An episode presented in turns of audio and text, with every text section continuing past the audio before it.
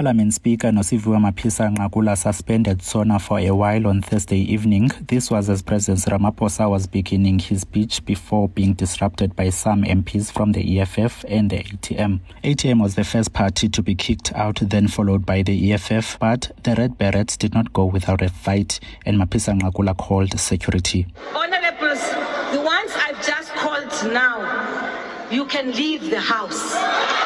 Now, now. Sergeant and arms, leave the house.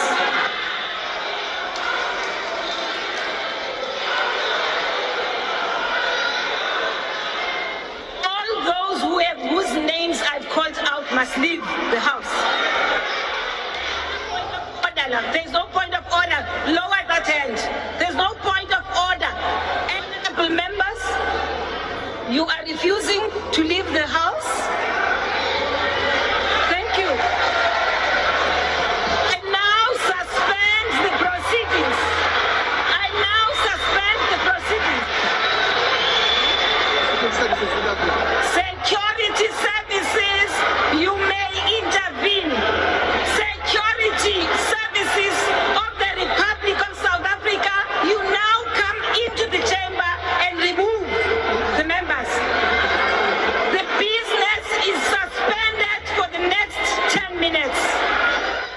Mapisa Nqakula apologized for the chaos. The two parties had refused to be addressed by Ramaphosa pending allegations related to the theft of foreign currency cash at his Phala Phala farm in Limpopo, and they raised their points of order. Honorable Speaker, I think we are, as honorable members, violating the joint rules of this House by allowing Mr. Ramaphosa to speak here because he has taken this parliament to court.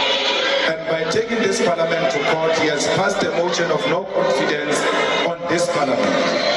And he can't have his cake and still eat it because until the court has resolved on the dispute between us as parliament and him, he's got no leg to stand before us as a legitimate body to address us.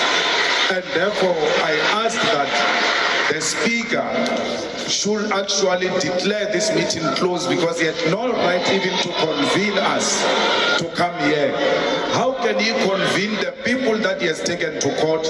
And in that court, speaker, you are the first respondent.